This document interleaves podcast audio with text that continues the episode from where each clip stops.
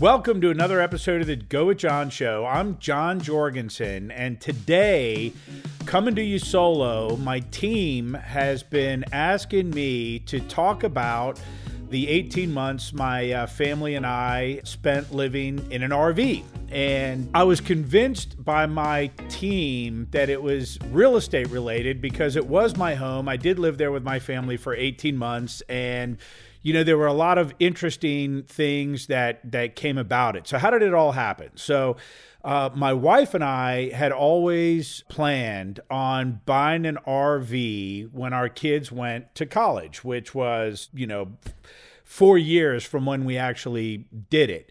And when COVID came along, we had an opportunity to purchase a 38BA was the floor plan, 38B, I'm sorry, it was a 37BA Tiffin motorhome bus.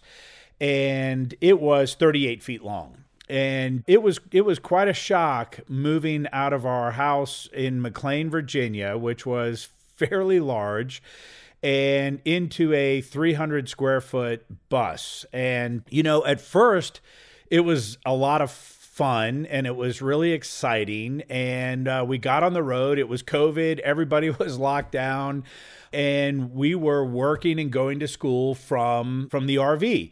And I think the first challenge we had, I'm going to talk about some of the challenges, and I'm going to talk about some of the great things about it. The first challenge we had was the Wi-Fi connections, and the opportunity to connect to the internet was not nearly as good as I expected it to be. So my vision was that we were going to be able to drive around and, park at campsites and park at there's a lot of Class A where you have to have a Class A RV, which is kind of the bus style, to even get into them. And I thought we'd be able to park at campsites in these Class A resorts and tap into the internet and go to school and work at these facilities. And it turns out a lot of these places have a Wi-Fi, an internet connection, right? And then they set up a Wi-Fi hub, and everybody connects to the same Wi-Fi router. And as soon as you get 10 or 15 or 20 people trying to use one connection, it slows down and bogs down, and the video glitches. And never mind if you get 200 or 300 people trying to get on, you can't even get on to the internet. So that was really frustrating. So the first thing we did is we bought one of these Winegard dishes that you put on the roof of your bus, and it allows you to get kind of like a hotspot right inside your bus. So I tried that. That didn't work out as well as I expected either. However, I will say that a lot of my friends that I made along the way and some other folks that I know that live in their RVs are very, very happy with their Winegard internet connection. So I did not have the same luck that they had. So I don't know if it was something that I was doing technically wrong or if my expectations were higher than theirs. But when I get online and I'm doing a video conference meeting, I expect to be able to have the meeting without the internet glitching at all. And maybe the other folks are using their internet connection differently than I was. So I was, again, this was 2 years ago, right? We're talking 2020, right when COVID started. And now I'm having this conversation in 22, and things may very well have improved over the last couple of years. So that was a challenge. And how I finally solved it for me was I just started using the hotspot on my phone. So if we didn't have 5 bars or 4 bars on our phone wherever we would park, we would go, like if I had a meeting or if the kids had to go to school, we would go to a Walmart parking lot and we would throw out one of the slides. My wife would turn on her hotspot. We would turn on a hotspot for the iPad. Each one of the kids would log on to a separate hotspot. I could use my hotspot for my meetings, and it actually worked out really well. It just took us a while to figure that out. So kind of once we got into the kind of the mechanics of being able to work in the bus, it didn't take us long to figure out that the hard part about being in an RV is the moving and it's the transition from parking to moving and moving to parking. And I'm not talking about necessarily parking at a Walmart when you're sitting there trying to do school or a meeting for the day. You know, it's when you get to a campground. You get to a campground or you get to a parking space. It takes a lot of energy to set up your RV so you can live in it, right? So when you're going down the road, here's another misconception I had. I see these buses going down the road and my vision is that everybody's inside the bus, they're watching TV, people are in the back, you know, working, or somebody's, you know, you can sleep in the bed while the bus is going down the road. And it's really not the case. I mean, when you're moving this massive vehicle down the road, the wind blows you around. It's interesting to drive, which I'll talk about that in the next segment after we take a break. But when you're going down the road, you're really just kind of in a giant car. You're somebody's got to drive it. You typically have somebody in the passenger seat, and then in my case I had my two kids right behind the driver's seat in on a couch that had seatbelts on it, and they would watch TV or they would try to do something while we were going down the road. But it really, the travel time in the bus moving down the road was not nearly as productive as I expected it to be. I thought, you know, my wife would be able to drive and I would be able to work, which actually did happen, you know, more often than not.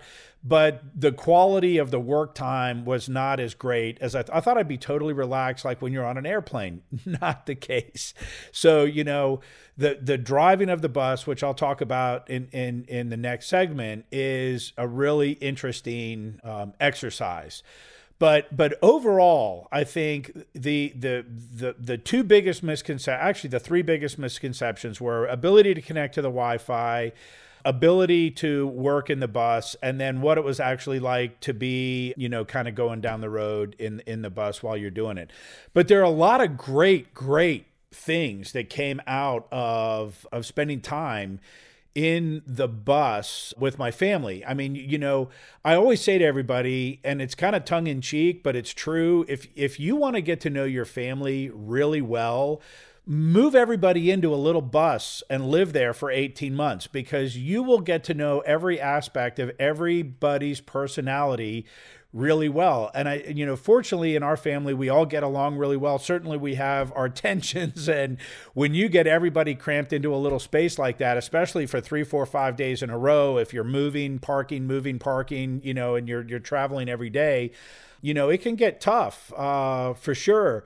But I mean, we look back on it, it was a great experience for our family. We have, you know, 90% great memories of our time in the bus, and we have 10% of the time that we want to forget, you know, and I think any family would have the same thing. So we're going to take a quick break. We're going to come back. I'm going to talk about driving the bus, and I'm going to talk about some of the other experiences we had while we were living. We call it the COVID bus.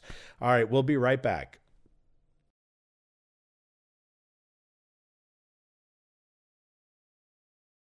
All right, so welcome back. Still here talking about our family experience in the RV. And I think one of the most notable things was when I was doing my research and I was trying to figure out if I was really going to do this or not, I learned that different states have different requirements for licensing RV drivers. And Virginia did not require an RV driver's license. And that's really interesting to me because I think they should.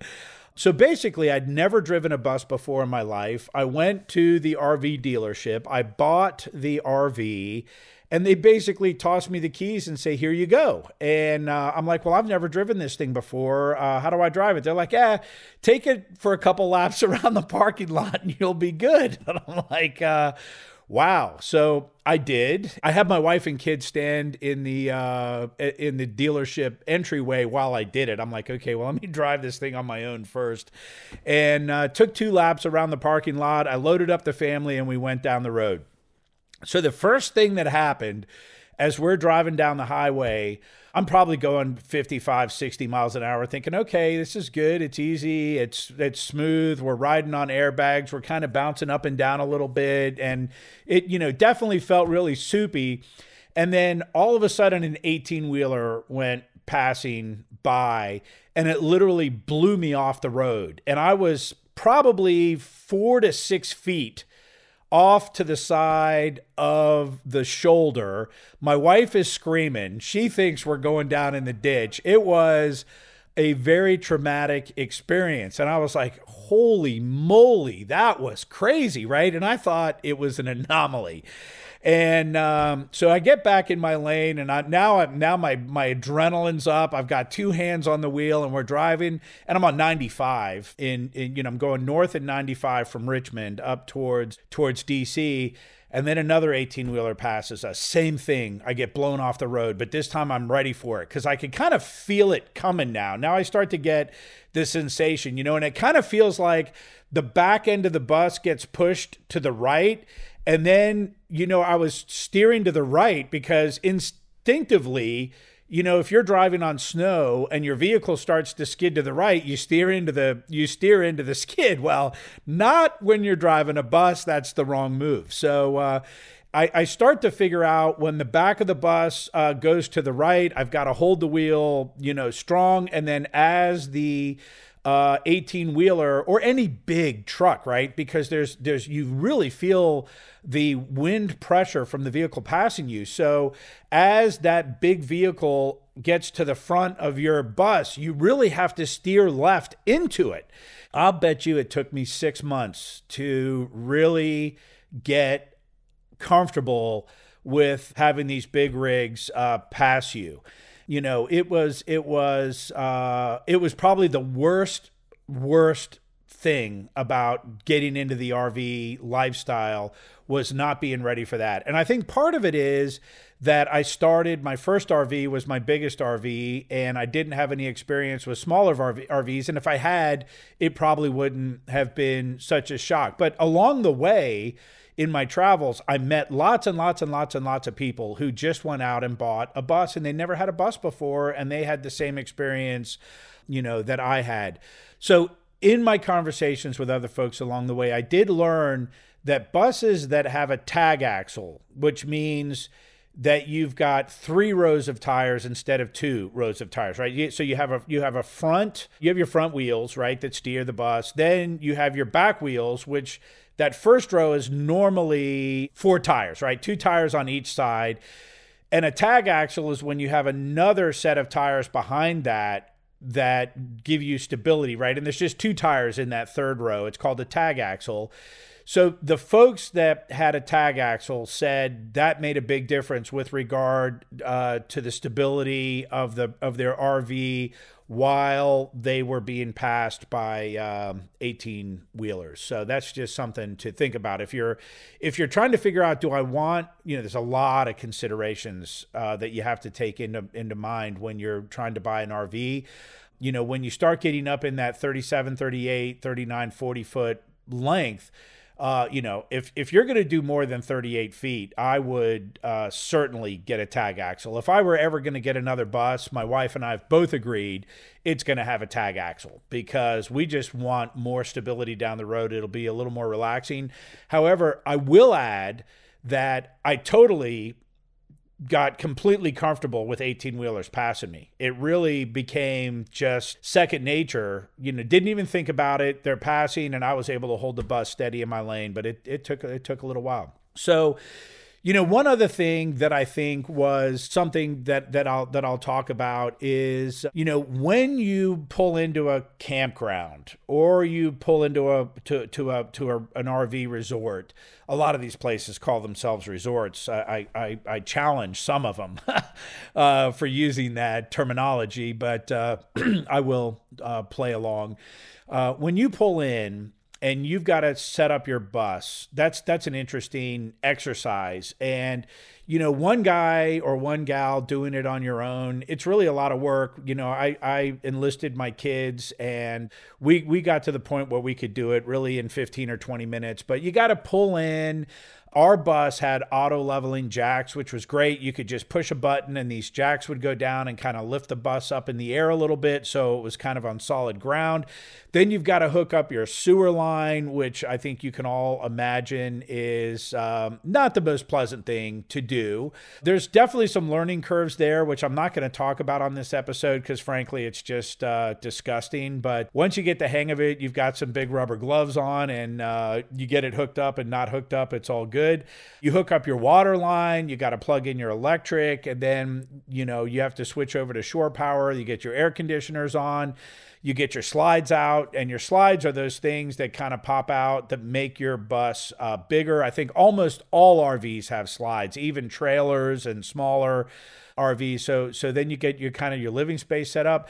And then you've got to deal with all the stuff that got messed up while you were driving down the road, which you know, you get better and better and better at it. When you have a whole bunch of dishes in the cabinet and you open the cabinet and they all fall out, you learn not to put the dishes back in the way you did it before.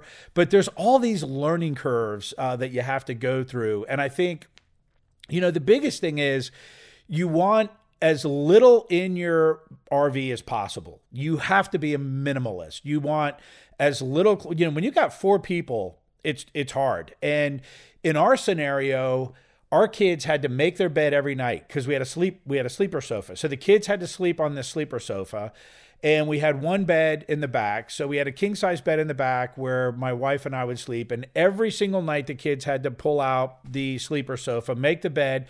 But now we couldn't use the whole front half of the bus because the bed was there. You couldn't even really walk up to the driver's seat and the passenger seat without literally climbing over the bed. And then in the morning when they woke up, you had to put it all away, fold it up, put the cushions back, right? And then you've got kind of the couch cushions are laying around on top of the dinette that we had.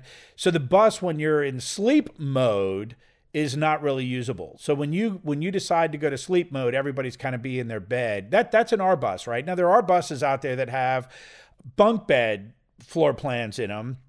And the more research I did about that, I decided that the bunk beds were not right for us for a couple of reasons. Number one, they were not very long. And my kids are 14 years old now, and they're already almost 6 feet tall. It's unbelievable. You know, I think those bunk beds that are in there are maybe 5.5 feet tall. Don't hold me to that, but do your research on that if you're thinking about buying a bus for the kids to sleep. But in talking to folks over the years, I have heard people tell me, and I've heard people tell other people, don't get the bunk bed configuration unless you've got little kids and you plan to do a lot of traveling, because once the kids get to a certain size, they can't sleep in there anyway. And now you have all this space, which is very valuable in a bus. Every inch is valuable. Now you have all this space that's dedicated to beds that you can't use for anything else other than storage, right? So I hear folks would start to use that area for storage. So for us, it wasn't the right choice to go the bunk bed route, but for other folks it would be. So there's a lot of personal decisions that you have to make. You know, another decision you have to make if you're thinking about going this route is, do you want the dinette, or which a lot of people don't do anymore? We liked it because we could use it while we were going down the road to work. I would sit at the dinette and actually work while my wife would be driving. And we had seatbelts at the dinette, so we could, and you know, that's another thing. I'll just digress for a second. How many people can you seat in your bus with seatbelts? So they'll tell you at the dealership, nobody really wears seatbelts when you're going down the road. You know, I just feel differently. I wanted to have my passengers belted in. And in our particular bus, I think we could seat easily seven. Let's see, we had 1, 2 in the front, right? Driver's side, passenger side. We had two seatbelts on the couch, and then we had 4 seatbelts on the dinette. So we could have 8, right? 2, 4, 6, 8. We could have 8 people seatbelted into our bus going down the road, which is really unusual. There aren't very many buses that have that many belts in it. You know, so, you know, we were thinking about using the bus, going down the road, being able to do homework, being able to do business work while the bus was moving. And you know, again, I think I already said it earlier, you know, but that was a misconception. You know, living in the bus and operating in the bus while it's going down the road is a lot harder than I thought it would be. Internet connectivity was a lot harder, and just physically trying to work in that thing when you're worried about an 18-wheeler blowing you off the road. I mean, it's hard to relax and do anything when you're going down the road. So, you know, another thing that you're going to want to consider if you're going to do a bus is, do I do the diesel engine or do I do the gasoline engine? Like, I personally have been a diesel guy since the beginning of time. Since I could afford my first diesel engine, I've always had diesel. And, you know, when I was really young and I bought my first truck, I couldn't afford diesel. The diesel engine was $5,000 more than a truck with a gas engine. So I just had to buy gas fueled vehicles. Once I got into my first diesel vehicle, it really was amazing at how incredibly easy it is to maintain and how long it lasts. I mean, you can do your own research on this, but the diesel engines are just phenomenal. They don't get old and tired. They get stronger and better as they age, in my opinion, right? Do your own homework. I'm not certainly pretending to be an expert on diesel engines, but I have been driving diesel trucks and diesel equipment, you know, for 25 years. And when I went to buy an RV, I wouldn't even consider a gas engine. Now, the diesel RV, I think, adds about, at the time, it was about $50,000 more for a diesel engine in the bus. But for me, the quality of the ride, it's heavier, it's a diesel pusher, so the engine's in the back pushing the bus versus the gas engine in the front, which is pulling the bus. And, you know, when you have the gas engine in the front, you've got the engine right underneath you while you're driving down the road. So it's louder. I believe you have heat that comes into the bus from the engine. You know, so all things considered, for me, a gasoline engine wasn't even an option. But you have to decide, how are you going to use the bus? So when I bought it, I thought we were going to be on the road, working on the road, moving around a lot more than we found out was practical. So if you're going to buy an RV and you're going to drive it 2 or 3 or 4 hours and you're going to park it for a week to go on vacation, then I would do the gas engine, right? But if you're going to be traveling the country and you're living in this thing full time, then I wouldn't even consider a gas engine. That's just me. But think about how you're going to use it and what is it going to be for you. And I'm going to add, you know, one other thing, which, you know, comes from my experience in real estate. Don't only think about how you're going to use it today. How are you going to be using it 4 or 5 years from now, right? So if you have 12-year-old kids and you're thinking, wow, the bunk beds would be great for them. Well, when they're 16, those bunk beds probably won't be so great for them. So try to see, how long do you think you're going to keep this bus? How are you going to be using it? And who's going to be in it with you? You know, if you've got lots of grandkids and you're going to have different grandkids traveling with you all the time or staying with you, then the bunk beds may be a great choice, right? So it's everybody's different. And, you know, my decisions were based on me and my family and things like that. So that's a lot about the mechanics of how we got into it, and, you know, some of my experiences with the bus and interacting with the bus. And, you know, I'll close this segment out and then I'm going to come back and I'll tell a couple stories in the last segment. You know, I'm trying to focus on my misconceptions, right? Because everybody turns on, I think, not everybody, anybody who's thinking about getting an RV one day will watch the RV TV shows, which, by the way, we used to watch in our family all the time. We had them on all the time. And then we bought the RV and we haven't watched one since. Not one. And let me tell you why. Because they are not giving you the real deal. If you want to learn about, I mean, this is the best advice I could give anyone, because we got into this RV and then you're at the campground and then some kind of warning light comes on, or the worst thing ever is, like, your black water tank fills up. Now, your black water tank is where all your black sewage goes. You can figure it out for yourself. And, you know, you open up a valve, you drain it, and then you close the valve, and then it's just supposed to work again. Well, so think about it for a second. So in this little 300 square foot bus, we had 2 bathrooms, we had 1 shower, we had 3 sinks, we had 2 toilets, so think about all this equipment, right? There are so many hundreds of things that can go wrong, and they never, ever talk about a single one of them in these RV shows. I don't care what RV show you're watching. The only thing they show you is people going down the road, watching movies in the back of the bus, campgrounds, hiking, riding your bikes, canoeing on beautiful lakes, traveling through the mountains, enjoying amazing views and meeting people along the way, right? I think that's the best way I can sum it up in 15 seconds. Then you get in your bus, you're sitting there, and your black water tank won't drain, and you get this warning light. So you get your phone out and you start searching up, okay, black water tank won't drain. Now you get 100 videos with 100 different guys and gals giving you all these different explanations on how to cure this problem. This is when the reality of living in your RV sets in.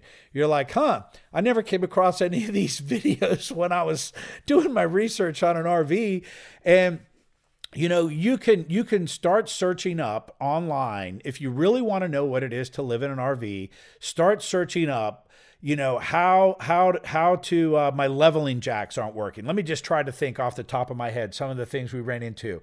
So I would say search up satellite dish connectivity issues, right? I can't get my Winegard to connect.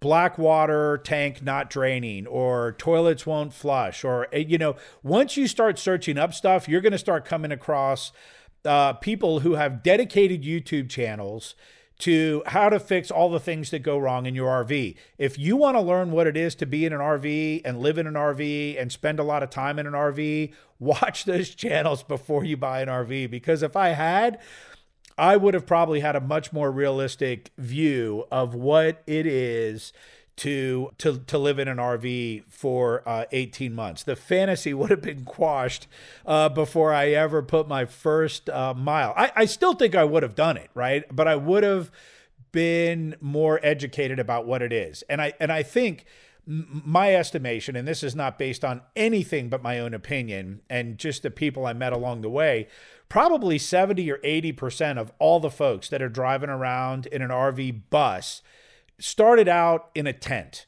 and then they went to a camping trailer. Then they went to maybe a large trailer. Then maybe they went to a small Class C RV, right? People just kind of graduate to the next level, and they know all about camping and they know all about this stuff before they even get to the bus.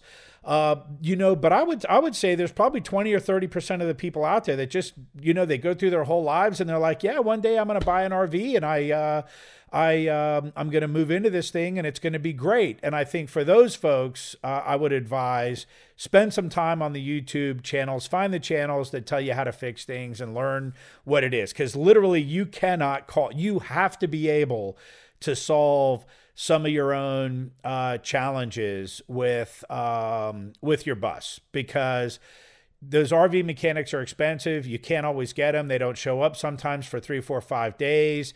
And a lot of these things you can fix yourself. You've got to like to tinker and work on things. And I'll tell you, if you don't, there are going to be a million people around you at wherever you are parked that are going to be savvy at how to fix problems. And a lot of these folks love to help other people. There's a lot of retired folks out there that know their bus inside and out. And if you start having a problem and you start asking around the campground or the resort or wherever you are, they will come out of the woodwork to help you.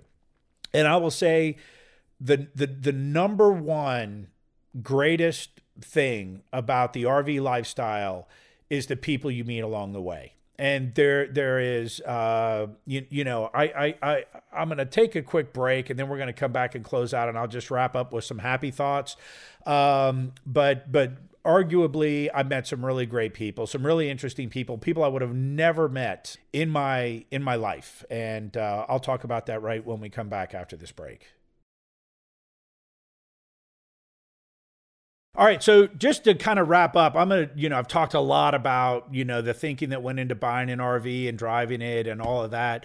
I'm going to add one thing about driving an RV. Do not pull into any parking lot where you are not 100% convinced that you're going to be able to get out. I never got stuck, but I pulled into a Starbucks one time and I thought because I was kind of looking at it from the road. I'm like, oh yeah, I can get through it. I can get through there. Well, I got into that parking lot and I couldn't get out. I couldn't back up. I got cars behind me, got in the drive-through line, and we were stuck there for maybe, 30, 40 minutes. And the only way I was able to get my bus out of that parking lot, and I had people blocked in, so you can imagine there's cars parked. I pull the bus in, there's a drive-through line coming in behind me, so I can't back up. So I had to wait for 4 or 5 people to leave so I could pull in my bus through the parking spaces where cars were parked so I could get through. So I only did that once, but that was quite something too. So I'm kind of, I hope I'm done with the advice for this episode, but that's another thing, man, that pay attention before you pull your bus into something, make sure you can get it out. So the people along the way, I would say that when you are in various different campgrounds and resorts, and you get out and you meet people and you ask them, hey, what do you do? Most of them are going to say you're retired. I like to say, well, what kind of work did you do? What industry were you in? And, I have met people from all walks of life. I've met engineers. I've met people that were in, the NASCAR industry. I met a police officer who was working with the LAPD at the time of the O.J. Simpson saga, and I got to talk to him. He was parked right next door to me in a lot, and we spent 3 or 4 days chatting, and we talked about what it was like for him to be a police officer. He was a detective at the time. He wasn't directly working on the case, but it was interesting to hear his perspective of what was going on within the organization at the time. So any type of industry that exists, if you are meeting the folks in the campground, you're going to find people from all walks of life, and the stories they have and their perspective they have is amazing. And I think some of the resorts that you're going to go to, you're going to find that there's a lot of people living full-time in their RV. They don't even own a house. And that's amazing to me because I don't know if I could do that or not. And these folks have had a career and then they've retired and they've moved into their RV. They have kind of a home base. One really cool home base that I'm aware of is I'm going to throw a plug out for Riverbend Resort in Florida. It's right in LaBelle, Florida. And it is one of the coolest RV resorts that I've ever seen. And there's a lot of people that live there. They're snowbirds, and they come down and they live there in the winter, and then they go back to their home in the northern states in the summer.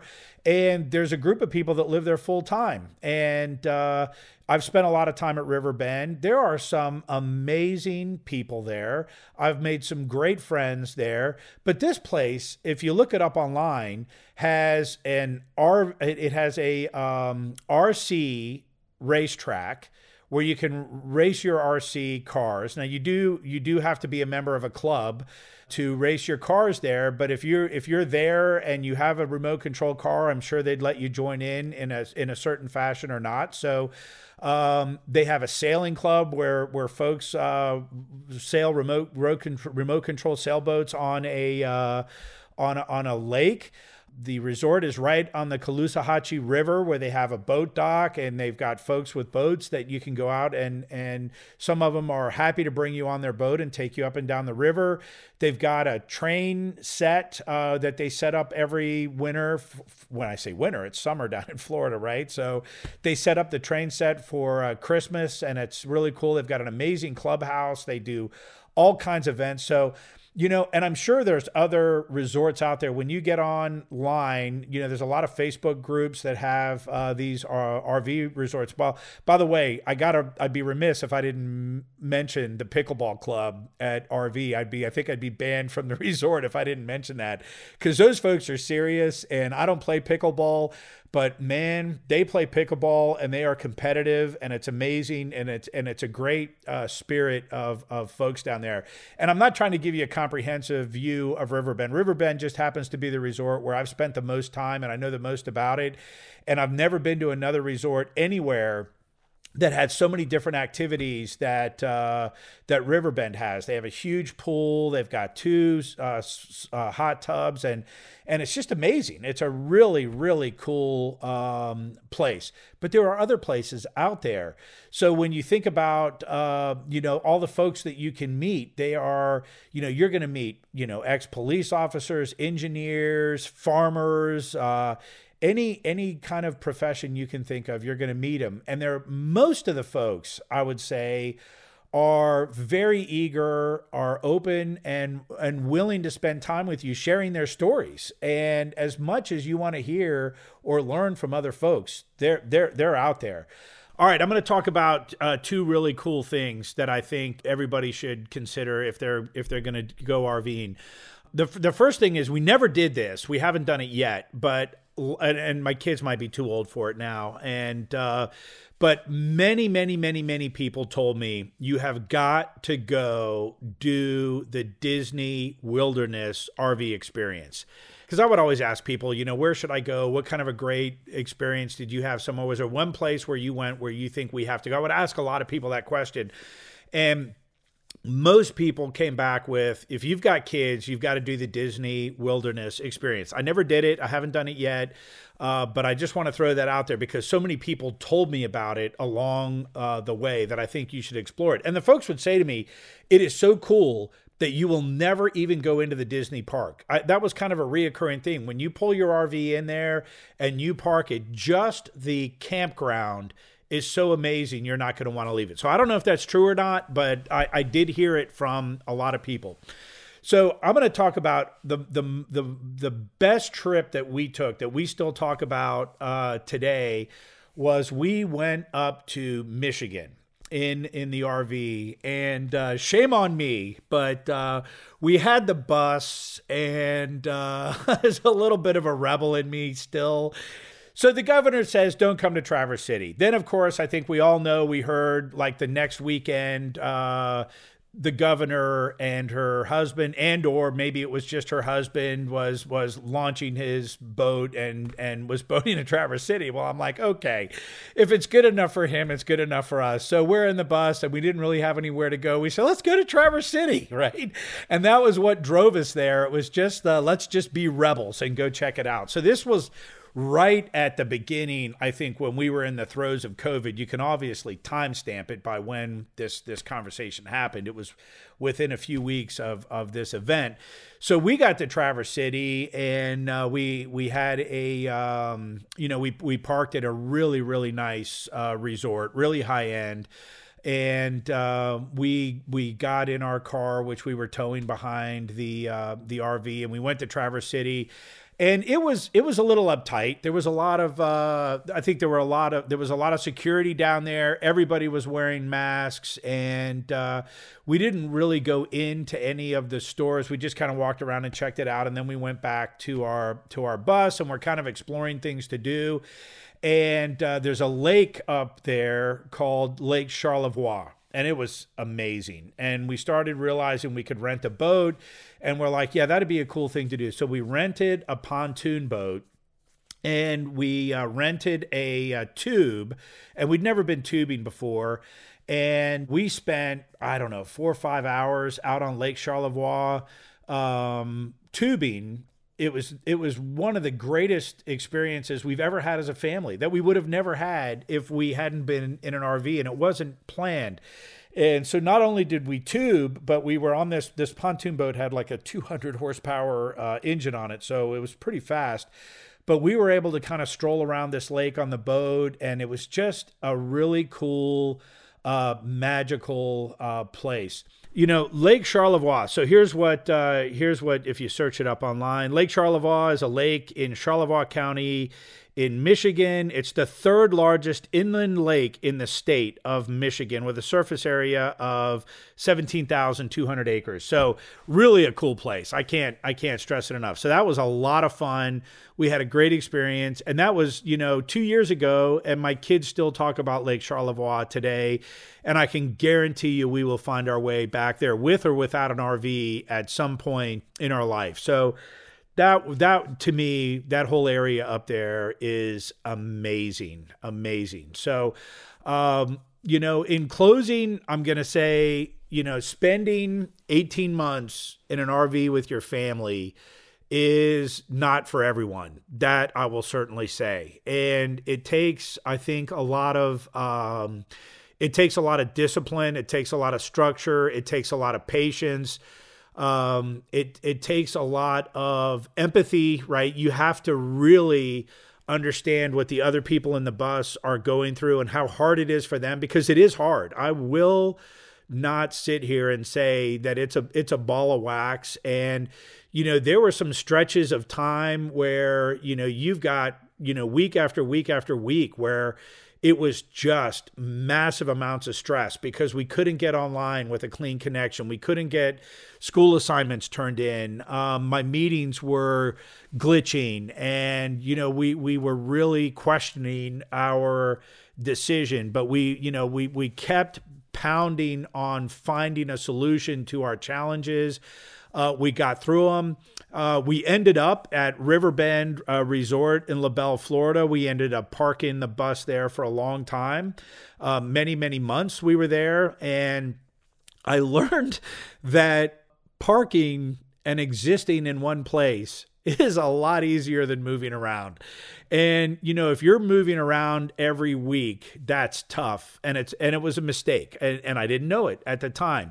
If you're going to spend a lot of time in a bus and you're going to move around, I think you want to park for at least 2 weeks at a time, maybe three, because the process of packing everything up, bringing in the slides, and, there's a button on the dash on the side, left-hand side of our RV that says travel mode. And you push that button and it brings up the jacks and it puts the air back in the airbags so you can drive your bus.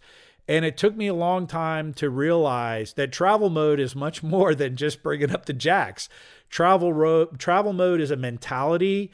Travel mode is a way of existing when the bus is moving, right? You've got to secure your refrigerator. All your food in the refrigerator has to be secured. Bubble wrap, I recommend you put bubble wrap in your fridge to hold everything tight.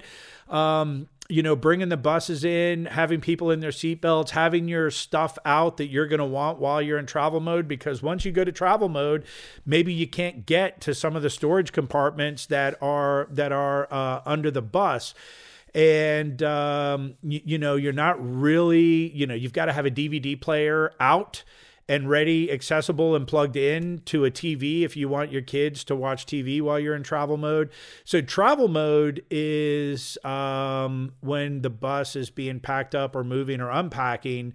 And then you've got kind of camping mode or living mode, which is much more relaxing. Trust me. I mean, I think the big challenges you come up with when you're in camping are when you get a light that your black water tank is full or your gray water tank is full, and for some reason it doesn't drain the way it's supposed to, and you got to deal with something.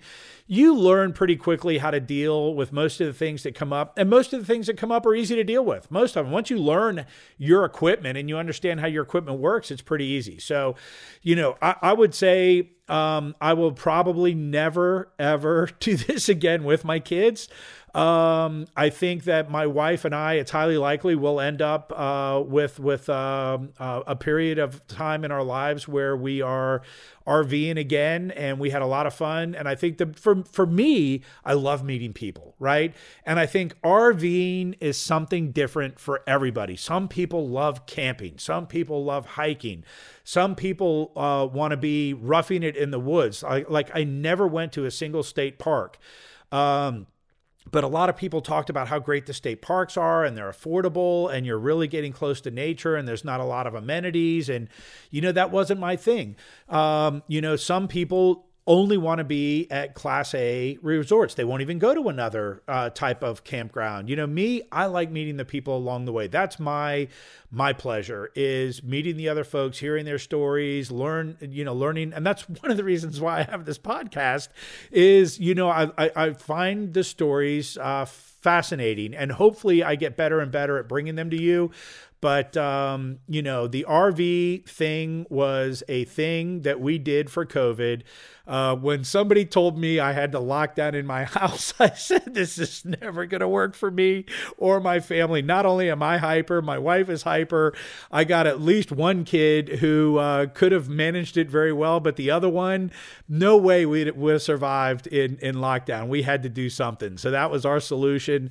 And I hope you've enjoyed, you know, hearing some of my stories. You know, feel free to comment on Facebook if you want to chat more about it. I'm happy to answer any questions that folks have if I can.